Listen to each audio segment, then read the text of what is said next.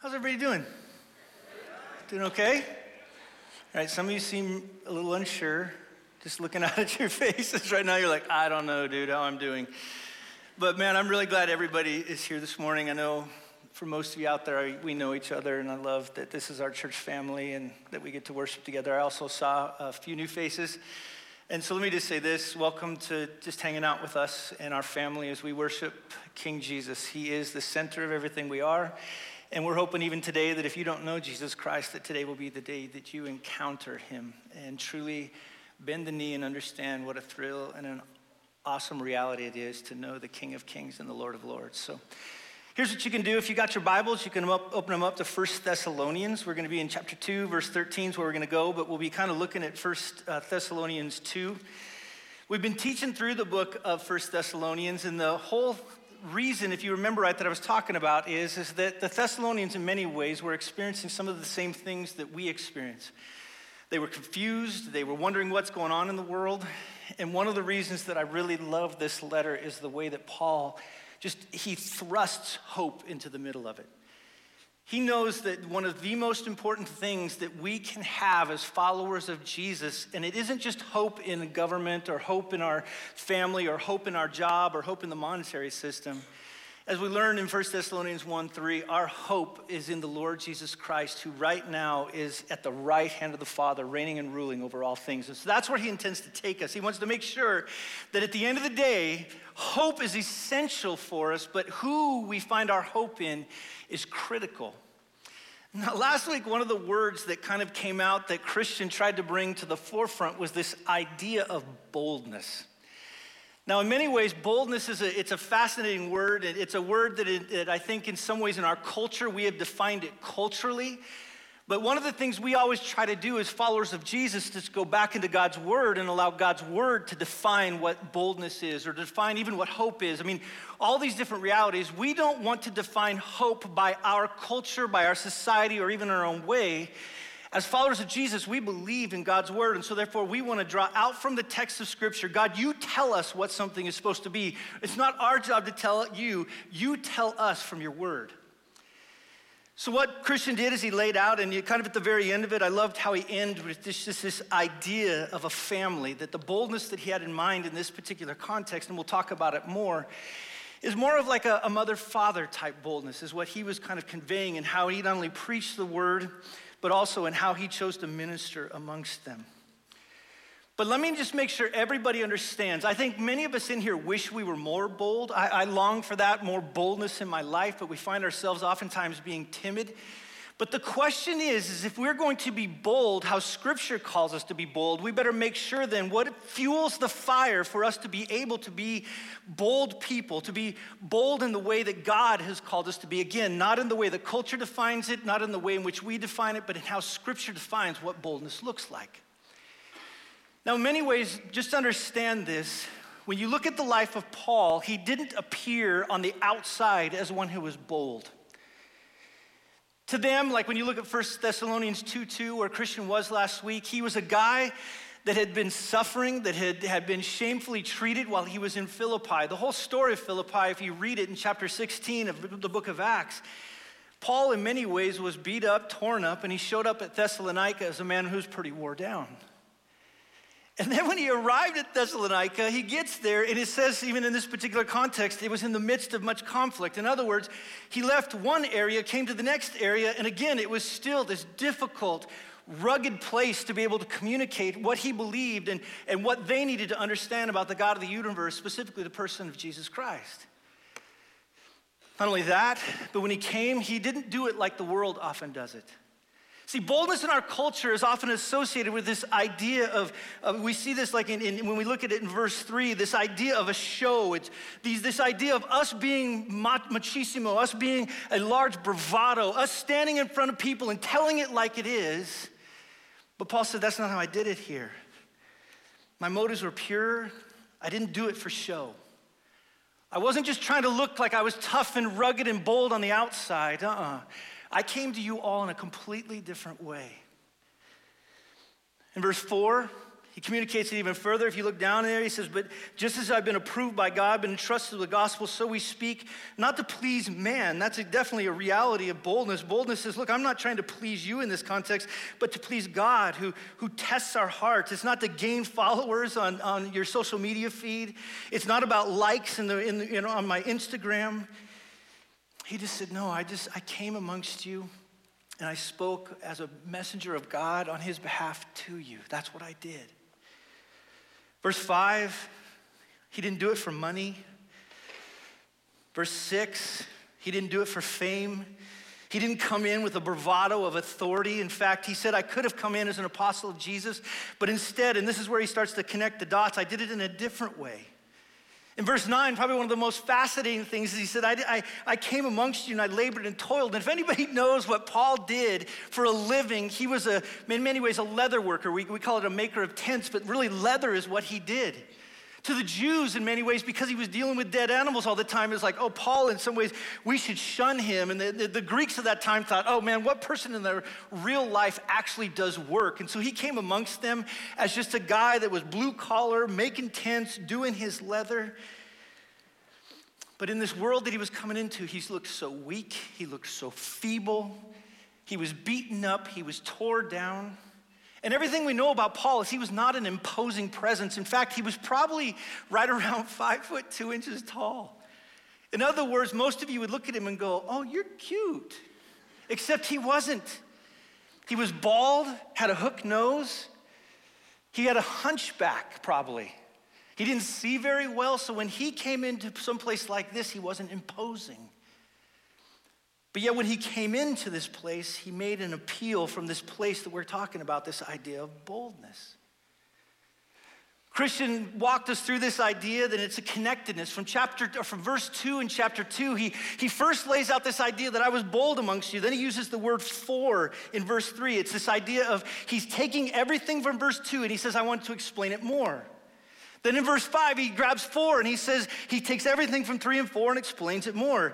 In verse 9, he grabs everything and he, from that has happened up to that point and he explains it even more. And then in verse 11, when he says, For you know how, he's taking everything together to show that the way that he did ministry is not how the world does it. It's not how, how we fill ourselves with this idea that I need levers of power to be able to accomplish my, my task. It's not bravado, it's not standing in front of you and telling you like it is.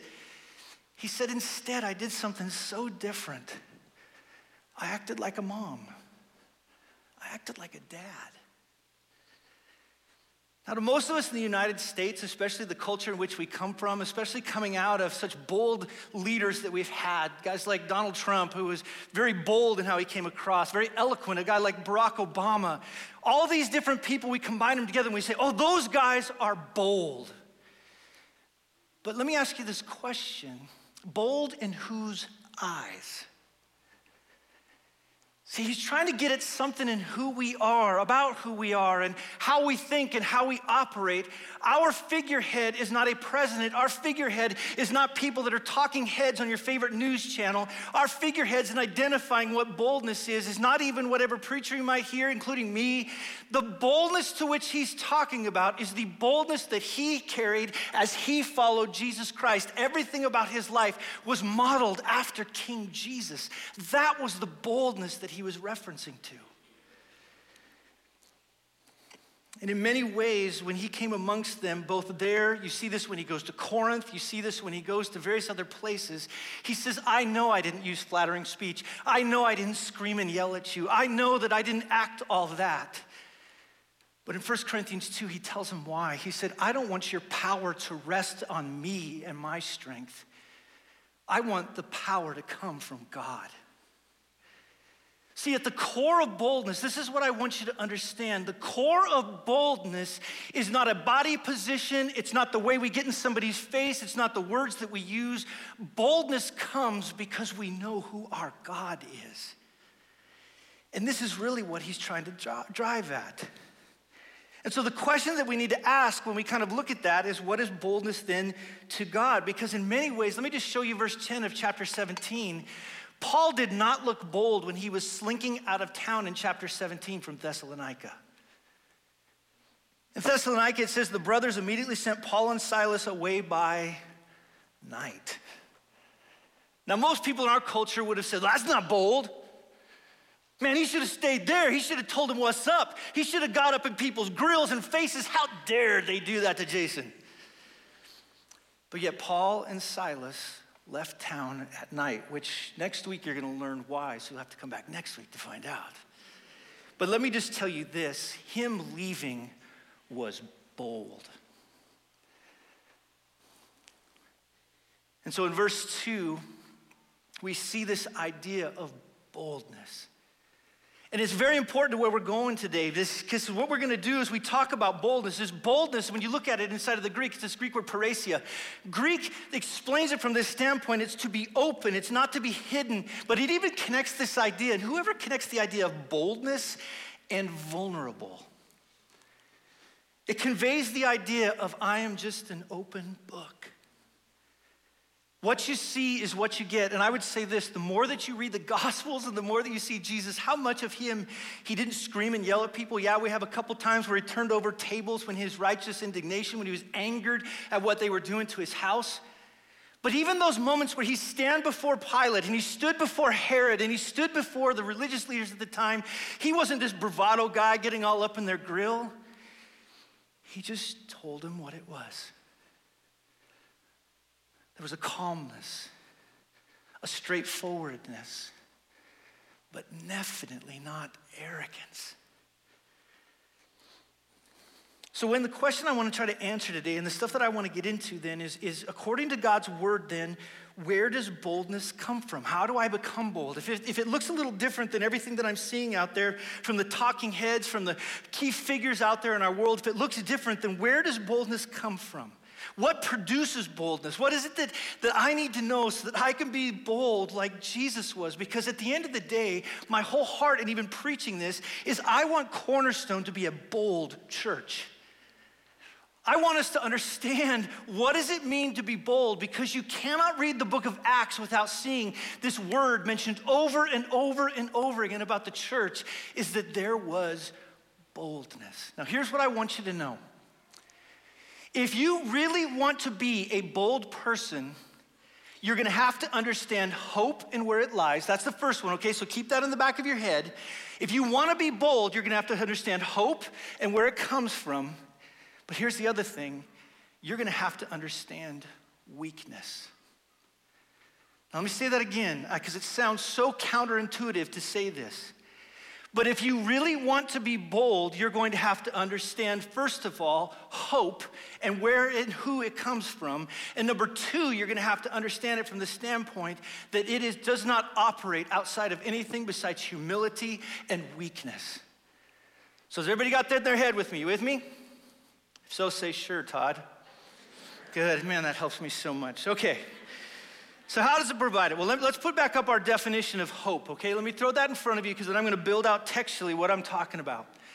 Hope is the confident expectation in God's proven faithfulness. We talked about that a few weeks ago and the desire for the good God has promised in the future for those in Christ. Okay, that's the definition of hope. Now, let me show you something of how hope is connected to boldness as we work through the Word of God. Now, look with me in Ephesians 3:12. This is out of the Net Bible, so that's why I have it up there explaining it. But in verse 12, it says, In whom we have boldness, speaking of God and of Christ, and confident of Christ, of confident access to God. Why? Well, because of Christ's faithfulness. Now, if you look back on our definition, look at that very first part of it. What's the first key aspect of hope? Faithfulness. So in other words, when we look at this inside of Ephesians 3:12, we understand we can insert this in there in whom we have boldness and confident access to God because of hope. Here's another one just so I can kind of put this out. 2 Corinthians 3:12, since we have such a hope, because we have hope, we are what? Bold. Let me just say this to you. If you're somebody that truly wants to be bold in Christ, the last thing you should do is think that the way that you obtain boldness is how I used to think I got boldness before a football game, where the coach would come in and he would start screaming and yelling how we're gonna tear off their heads and do these different things. And you'd have then a bunch of 16, 17, and 18 year olds going, ah! That's not boldness. That's teenage men. but for I'll, I'll date myself a little bit here. It's not Braveheart, Mel Gibson riding on his steed with his sword in front of everybody yelling, Freedom! That's just dudes about ready to die. No, Paul says to us one of the key aspects for understanding what is boldness is, is you better understand what hope is and who it is found in. You will never be a rightly bold person until you understand hope. So let me see if I can start to define it for us a little bit, because we're gonna, again, we're gonna build into where I'm going in verses 13 through 16 today, but you gotta get this if you're gonna understand verses 13 through 16. Boldness for Paul wasn't primarily bravery or fearlessness, and for sure it wasn't foolish bravado. Instead, it was spirit inspired hope that fueled power rightly, controlled through weakness. So, on one end, we see that hope is the thing that fuels this. In other words, if you're gonna be bold, you're gonna have to understand hope in Jesus Christ. But watch what he does now in 2 Corinthians 12 9. The other side of this definition is not just fueling this power rightly by the Spirit, but in verse 9 of 2 Corinthians 12, he says this He says, But he said to me, My grace is sufficient for you, for my power is made perfect in what? He goes on. Therefore, I will boast, I will have boldness all the more gladly in my strength and my power and my capacity and my ability to tell you what's up. No, my weaknesses, so that the power of Christ might rest on me. Now, what did Paul mean then by this idea of when he is weak, he's actually strong? Well, he explains a little bit earlier in, in 2 Corinthians, or excuse me, in 2 Corinthians uh, 12 10, when he's talking about this. He says, For the sake of Christ, then, I will, I'm content with weaknesses, insults, hardships, persecutions, calamities. For when I'm weak, then I'm strong. And then look at verse 7, back up above. Why is it that I'm this way? What does weakness look like? It's because he wanted to become less conceited because of all the things that he knew, all the things that he understood. And so God gave him a thorn in the flesh, a messenger of Satan, it says, to keep me from coming prideful, arrogant, to keep me from thinking that the power somehow rests in me. In other words, God knew that the only way that Paul would ever have strength is to first understand that he is weak. Now, I get in the United States, this is not a quality we generally laud. We don't laud the idea of weakness. But yet, you cannot read scripture without understanding that God lauds weakness because let me tell you this you are weak. Oh, no, I'm not. Yes, you are. We all are people that are slowly dying. We all are people that aren't in control of our destiny. We all are people in this room that might think we have it all together, that might have plenty of money and all the things that we think we need. But every time you see in the Bible, the time a person begins to go, I'm good, I have power, God says, No, you don't. And He reminds them just how weak we are. That's why Jesus in John 15 said, Apart from me, you can do nothing. So let me kind of get it across to you so you understand this idea of power and what he's talking about. Pride does not equal boldness. I think sometimes what happens is we mistake the difference between pride, that bravado of standing people in front of people and telling them what is, of getting up in their face, of jumping in their grill, of making these bold stands for Jesus. But at the end of the day, pride potentially is not boldness. It is driven by hope. But let me tell you this it is controlled by weakness. In other words, we as God's people are to fuel our lives with hope in Jesus Christ. In fact, let me just say this right now. If you want to raise bold kids, if you want to be a person that's bold yourself, fuel your hope in Jesus Christ. Enjoy God's word. Put yourselves around people that know King Jesus, but understand this that it only operates correctly from a position of weakness. It seems so counterintuitive. It seems like something that shouldn't be this way, but this is the way that God has designed it.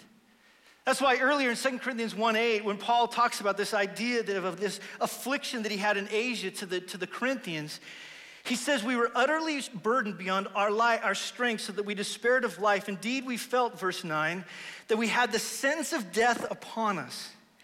But that was to make us, look at this, not rely on ourselves, but on God who raises the dead. He delivered us from such a deadly peril, he'll deliver us again. Now look at this connection. Weakness and on him we have set our hope. I hope I've beat this dead horse enough. The two greatest realities to having boldness is number one, a hope in Jesus Christ, but number two, this choosing to embrace this idea of weakness. Is everybody with me to this point? Got it? Okay, I know I'm beating a dead horse, but I don't care. I'm gonna beat it and more. So let me just say this. When you encounter a truly bold person, you're actually encountering a very hopeful and weak person. Isn't that crazy? Truly bold people are ones who are very hopeful in Jesus Christ, but also very weak in who they are. I think we've seen those kind of people before. Man, this last week I was sitting down, I'd, I'd, done a wedding, and, and I finished. I sat down next to this guy who controls a lot of the area of the prisons in LA County somewhere. And I looked at him and I go, Hey, dude, I, am going to just shoot straight with you. He goes, Are you ever afraid? He goes, I used to be. I go, Are you jaded? Are you angry? And all of a sudden he began to recount this. He said, Well, I guess it just depends where I have my hope in he started just unloading on me this idea of the hope that he has in King Jesus. And then he said these words. He said, What is the difference really between me and those men incarcerated, apart from the fact that King Jesus has rescued my life? Me and those guys in those jail cells are no different apart from the work of King Jesus. I was sitting across from a man who had hope in King Jesus, but yet he understood he is weak. That was boldness. That's the connection that God is trying to put forward, that Paul's trying to put forward. It's not a pump up game. It's not praying for boldness. And I would say this don't pray for boldness just to have boldness. Paul in Ephesians 5, he prayed for bold, or 6, he prayed for boldness. Why? That he might communicate with authenticity the gospel of Jesus. But he also prayed, and I know at the core of him, he just had a hope in King Jesus and an understanding of his weakness. That's why he could be bold. That was at the core of it. Let me just talk to those of you in here right now that are in your teens and your 20s. I can't imagine what it's like right now to be a high school student inside of the schools. I don't get it. I walked onto the campus and I got scared a few weeks ago. I acted all tough and they saw that I was old and had a bald spot, and then I felt ashamed. Do not buy into the lie that you cannot be bold on your campuses. But listen to me, it's not just about trying to be bold. If you truly want to be this person that walks onto your campuses and is a bold person, then find your hope deeply in King Jesus. And never forget that apart from the grace of God, you are no different than any person on your campus. You are weak. This is what Paul is trying to say. This is what he's trying to get across. That's why in 1:5 he talked about this idea that our gospel came to you not only he says in word but also in power and conviction of the Holy Spirit with full conviction. It came to you and it landed upon you and you then found this reality of hope in Jesus Christ before God the Father and that hope is really at the core of it what this boldness is. Now, I say all that because I want to explain to you because you kind of understand what Paul's doing and why he's trying to help them understand boldness with how they live inside of Thessalonica. When Paul landed the gospel on them, right, we learn this from chapter 17 of Acts, is that we know they presented it and all these people, they began to come to life in King Jesus. They were transformed. In fact, in chapter one, we learn that all of Macedonia begins to get transformed through this group of people. But in that very moment that they chose to communicate the truths of God, and anybody that's ever tried to communicate the truths of God to people, you know that you are going to be pummeled after that. And they did. They lost their families for many of them. That's what happens inside of first generation Christians many times. They lost their jobs, they lost their social network. They were lonely. In fact, the way that I would put it is there's this, there was great sense of loss. There was this reality of wondering, is God even, is God here? Is he present? Does he know what we're going through right now? I don't know if you've ever felt that way, but I have felt that way. God, do you understand what's going on right now? In case you don't see it, I'm just kind of pointing it out. And Paul understood that. But notice he doesn't come into them speaking about boldness, because I want you to kind of catch this coming in. He doesn't now come in and trying to communicate what boldness looks like and become a coach. Gentlemen, ladies, as we prepare ourselves to go and impact Thessalonica. We got to run, run, run, run. He doesn't do that. He's not a military general. That is not how he's to build boldness. In fact, what you're to see is he's just simply to remind them who they are in Christ Jesus. Via the Spirit, he's going to inspire hope that fuels power but he's going to remind them in the midst of it, there is weakness, but that is boldness. Now, watch what I'm going to do here, okay? I laid all that out. There's a lot of information to land into this, but what's so crazy is that word and that's at the front of the sentence in verse 13, that specific word, if you remember right, I don't know, I'm going to date myself again. Does everyone remember conjunction, junction? What's your function? Okay. Yeah. The function of this conjunction I wish I had a word that rhymed with shun, but I don't. The function of this conjunction really is building out everything he's just talked about. He's connecting us into this broader idea. The, the, the, kind of the other word that he uses here is that he says in there, we, we also, sorry, we also thank God. He, he's connecting it all the way back to chapter 1, verse 2, where he's been giving thanks for them. But the thanks for them is that they had hope in the Lord Jesus Christ before God the Father. He was reminding them again how thankful that he was for them, but he was thankful for them because of the work that God had done in them of opening their eyes and seeing. And this is where I would say this idea of hope. One of the most important things that you can fuel within you if you're a person who struggles with hope, who struggles to kind of light that fire in there, is to truly and rightly see King Jesus before God the Father. The truly bold people understand what it means when we say all authority in heaven and on earth has been given to our King. There is no one greater than King Jesus. And what's crazy is God the Father adores you if you're a follower of King Jesus as his very own son and daughter. That's boldness.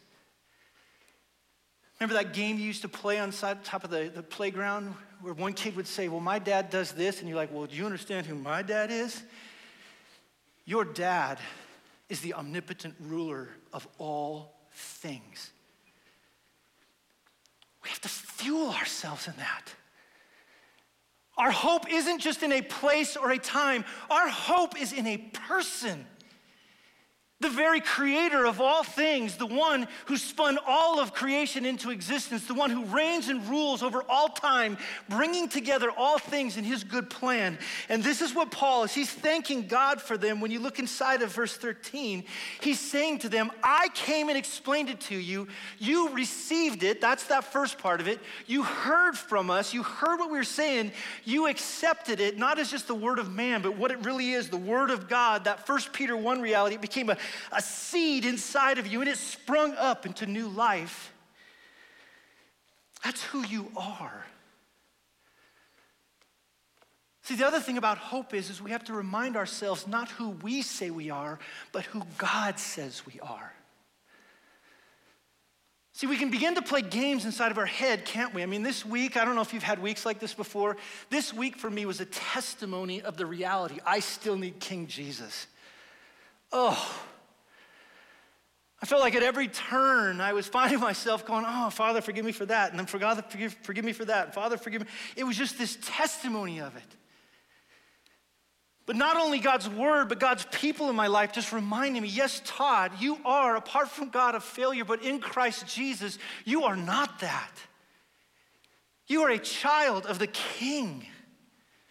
He was reminding them that this message that they received, this word of God, wasn't just anything, but it was a royal declaration that our rest, our, our, the message that Paul brought to them didn't rest on powerful men or their capacity to communicate it. This message that he brought to them was able to now make them bold, 1 Peter 3.15, because they were ready to give an answer, not for the boldness that they had within him, but in 1 Peter 3, for the hope they had within him.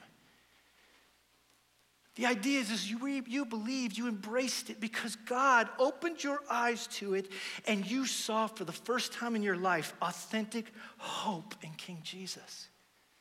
That's who you are. If you sit here today and you're a follower of King Jesus, never ever forget this.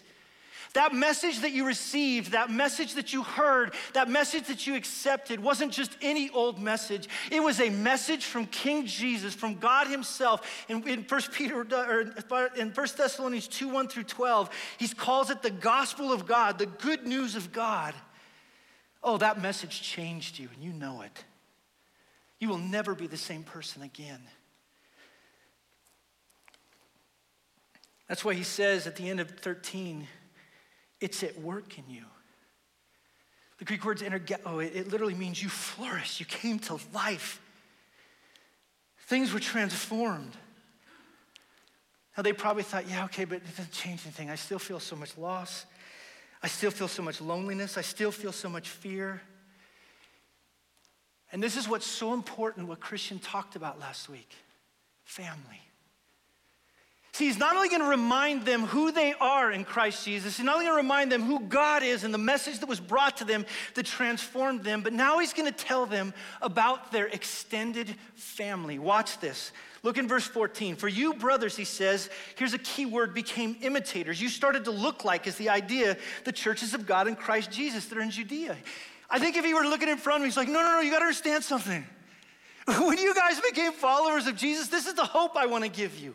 You look just like the followers of Jesus in Judea, Samaria, all of Palestine. You guys look just like them.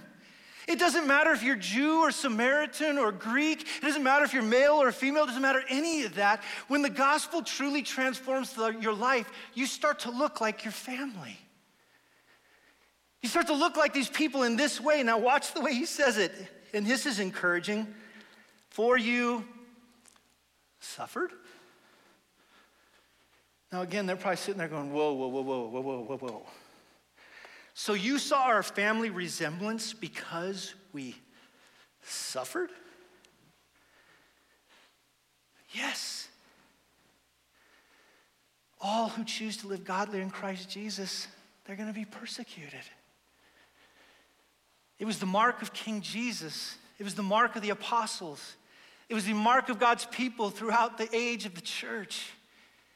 The mark of God's people is that we suffer, and even throws in this idea something from our own countrymen as they did from the Jews. It looks just the same.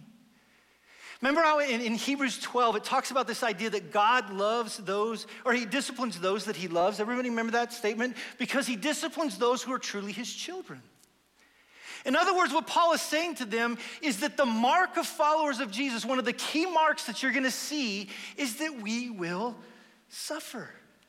It's part of who we are. It's, the, it's in our genetic makeup. It's part of our material. This is what I mean. He's not a halftime coach coming in trying to rally the troops. He's coming in with openness, with transparency, with vulnerability, and just saying then in boldness, this is who you are, and this is who your family is.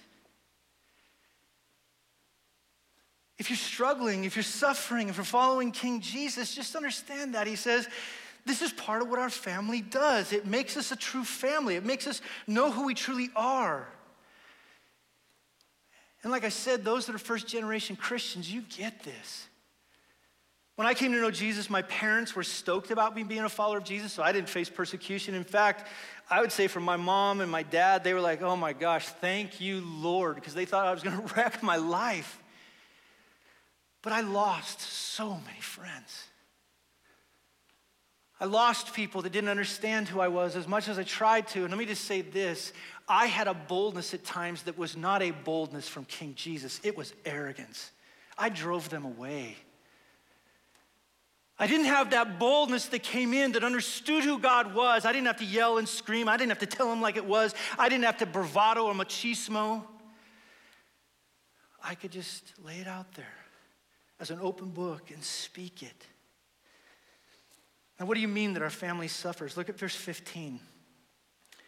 They suffer from our own countrymen. In this case, he's going to connect it to the Jews, but he says in there, these, these Jews, and by the way, this is not anti Semitism. I'll explain it when I'm talking about just a little bit later, because Paul was Jewish, Jesus was Jewish. This is not the case. But he says in there, who killed both the Lord Jesus. In other words, that's part of your family who killed the prophets, these people that have been around for ages, that drove us out, Paul is talking about him and Titus and Timothy. In other words, he's connecting. That's what your family has done throughout time, and that's what your family has done throughout all geography. That's who you are. You're designed to find your hope in God, but you're also designed to be people who suffer because in this, it maintains weakness. These people, he says in there, here's, here's the connection. These people displease God. They oppose all of mankind. Look at verse 16. How do they oppose? By hindering us from speaking to the Gentiles that they might be saved. In other words, that's normal. The reason you can have boldness in speaking the message of the gospel, just listen to me. People may hate you. Again, don't please don't be the arrogant bold. That true Jesus bold, where you come in amongst people and speak with transparency and openness. They do not hate you, they hate the message. Because this message says to them, You are weak, you are needy, you are desperate. That apart from knowing, following, and loving King Jesus, you are set apart from God and you are in a terrible position. And your only hope is found in the death, burial, and resurrection of King Jesus. And let me tell you now about why this is so important. But we don't like to be told that. Oftentimes we don't share because we think somehow this is personal. It's not personal, it's loving. I would even say this why most Christians probably don't suffer is because we, we don't speak with that openness about King Jesus. We're called to communicate it. Now, not in pride, not like Peter when he, you know, all everybody was standing in front of him. Jesus says, I'm about to die. And he goes, Oh, no, you're not, Lord. And Jesus says to him, That kind of boldness, Peter, that's demonic. That's prideful. But we're understanding in some ways how to communicate what it means that they are not right with God. And people oftentimes don't like to hear that. Now, what they begin to face from the people around them is persecution. But let me kind of explain to you this next statement so always to fill up the measure of their sins. On one end, what it's meant to do is as people are persecuting you, as people are doing evil, injustice that is all around you, let me just tell you this God sees it. God sees the ills of our culture. He sees abortion. He sees these realities and how we're redefining humanity as something that's good when actually it's evil. God sees what's going on in the murder and the mayhem. God sees all those things. And in many ways, we as Christians begin to think, oh, people are getting away with it. So therefore, we need to step in with human means and bring about an end to injustice. And let me tell you something Christians are called to enter into injustice, we are called to go there. But we're to go there with an understanding that vengeance is not ours, vengeance is God's. So, on one side, it's the trust in God that He has all things, and that's why I think we can enter rightly into injustice and wrongs within our world. But there's another side of it as well. It's meant to create compassion. And this week, I, I was walking through Simi Valley thinking about this. People may not know this, but all around them, they are storing up sins against the God of the universe. That's crazy. And in this particular case, when he's talking about the Jewish people, Jesus had spoke about it like in Matthew 23. He said, Woe to you, scribes and Pharisees, hypocrites! For you build tombs of prophets, you decorate monuments of the righteous, saying, If we had lived in the days of our fathers, we would not have taken part with them in the shedding of the blood of the prophets. Thus, it says, You witness against yourselves that you are sons of those who are murdered and prophets. Now, watch this. Fill up then the measure of your fathers. That's a key word there. You're not getting away with anything. The sin that you're committing is just being filled up against you, not just as individuals, but as whole peoples. In Romans 1:18, it talks about the wrath of God, not just coming on individuals.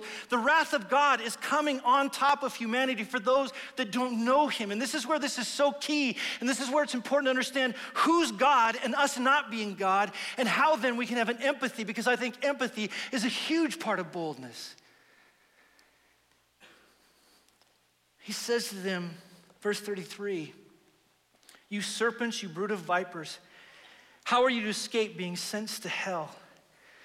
Therefore, I send you prophets and wise men and scribes, some of whom you will kill and crucify, some you will flog in your synagogues and persecute from town to town, so that on the day, on, so that on, so that on you may come all the righteous blood shed on earth, from the blood of the righteous Abel to the blood of Zechariah, the son of Berechiah, whom you murdered between the sanctuary and the altar.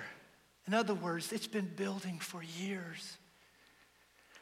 In fact, in John 19, the, the peak of all of it, of God's people's rejection of Him, and again, it's not just His people, all people have rejected God, was when in John 19, all of the Jews that were there said, Let His blood be upon our heads, and they had no clue what they were asking. Verse 36 Truly I say to you, all things, all these things, He says, will come upon this generation. And now Paul says, and wrath has come upon them at last. Now let me explain that to you. The idea is that there is wrath with more wrath to come. In AD 44, after years of the Jewish people kind of causing problems within the Roman Empire, they, reached, they in 44 AD put a strict kind of providential reality around them where they were, they were squeezed into their area and they were not permitted to do many of the things that they thought they should be able to do. They, they couldn't do their rights. In AD 49, finally the Romans began to get done with it and they began to kill thousands of people around the temple, and all the Jewish people were kicked out of Rome. In other words, Paul is saying to them, Are you watching what's going on already? You're already seeing the wrath of God being brought upon his very precious people, those that he loves dearly, that he has loved from almost the very beginning. In other words, if that wrath will come upon them, oh my goodness, it will come upon anybody. It was inaugurated at that point. All the injustice, all the getting away with it, all the evil, and there comes a time when God finally says, That's it.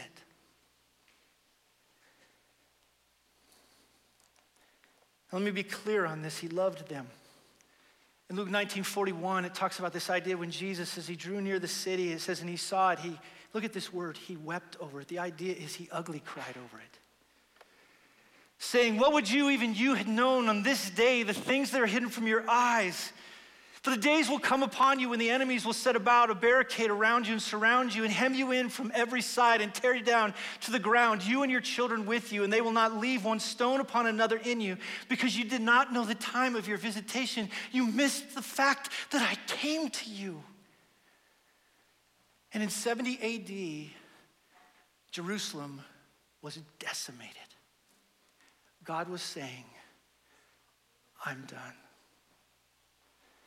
Now, don't miss this. Let me just reverse real quick. God didn't do it from a position of arrogance, He didn't do it from a position of flippancy. He did it from a position in which God is restraining his wrath for a time, but there will come a time where God is done. That's why Jesus wept.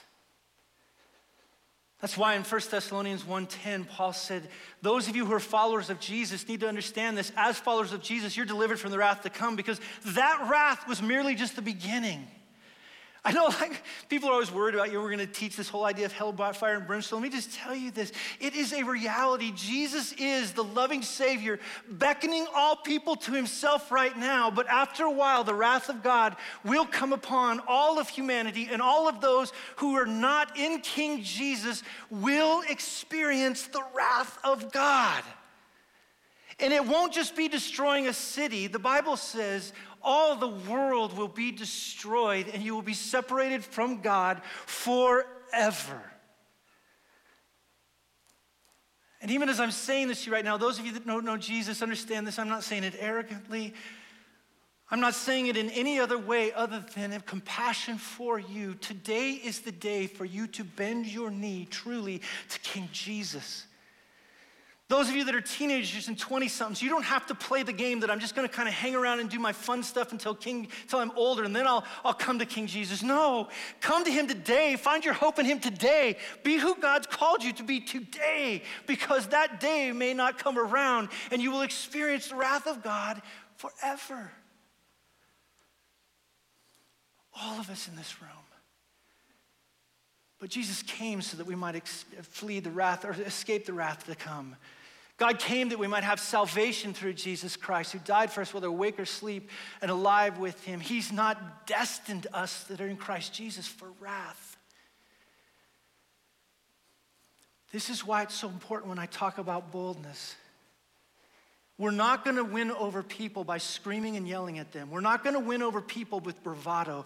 We're not going to win over people with arrogance. We're not going to win over people with machismo. We're not going to win over people by telling them what it is. We are going to win over people by being those that understand the God who controls and rules all things, the Son who came and died so that we might live and escape the wrath that is to come, with an understanding that one day King Jesus is returning to restore all things in the way that he intends. But Jesus one day isn't coming as Savior, he's coming as Judge. And so, this is what I mean. Paul's not giving a locker room talk here. He's not trying to get them all boldied up to be able to go out and play a game. He's just looking at them and saying, Find your hope in King Jesus. Embrace your suffering in such a way that it creates meekness and weakness and it creates humility. And then just go be an open book to the world. Just be an open book. Speak to people like he talks about in 1 Peter 3 of the hope that is within you. Now, here's your homework go speak about Jesus this week. Go speak. Now, some of you are like, Ugh. go find your hope in the King. Embrace your fear because if you're not afraid to talk to people, there's something wrong with you and go speak King Jesus. Everybody got your homework? You got it? Not arrogantly, not with bravado, not with machismo. Just be an open book about the King of Kings and the Lord of Lords. And all God's people said, Amen. Amen.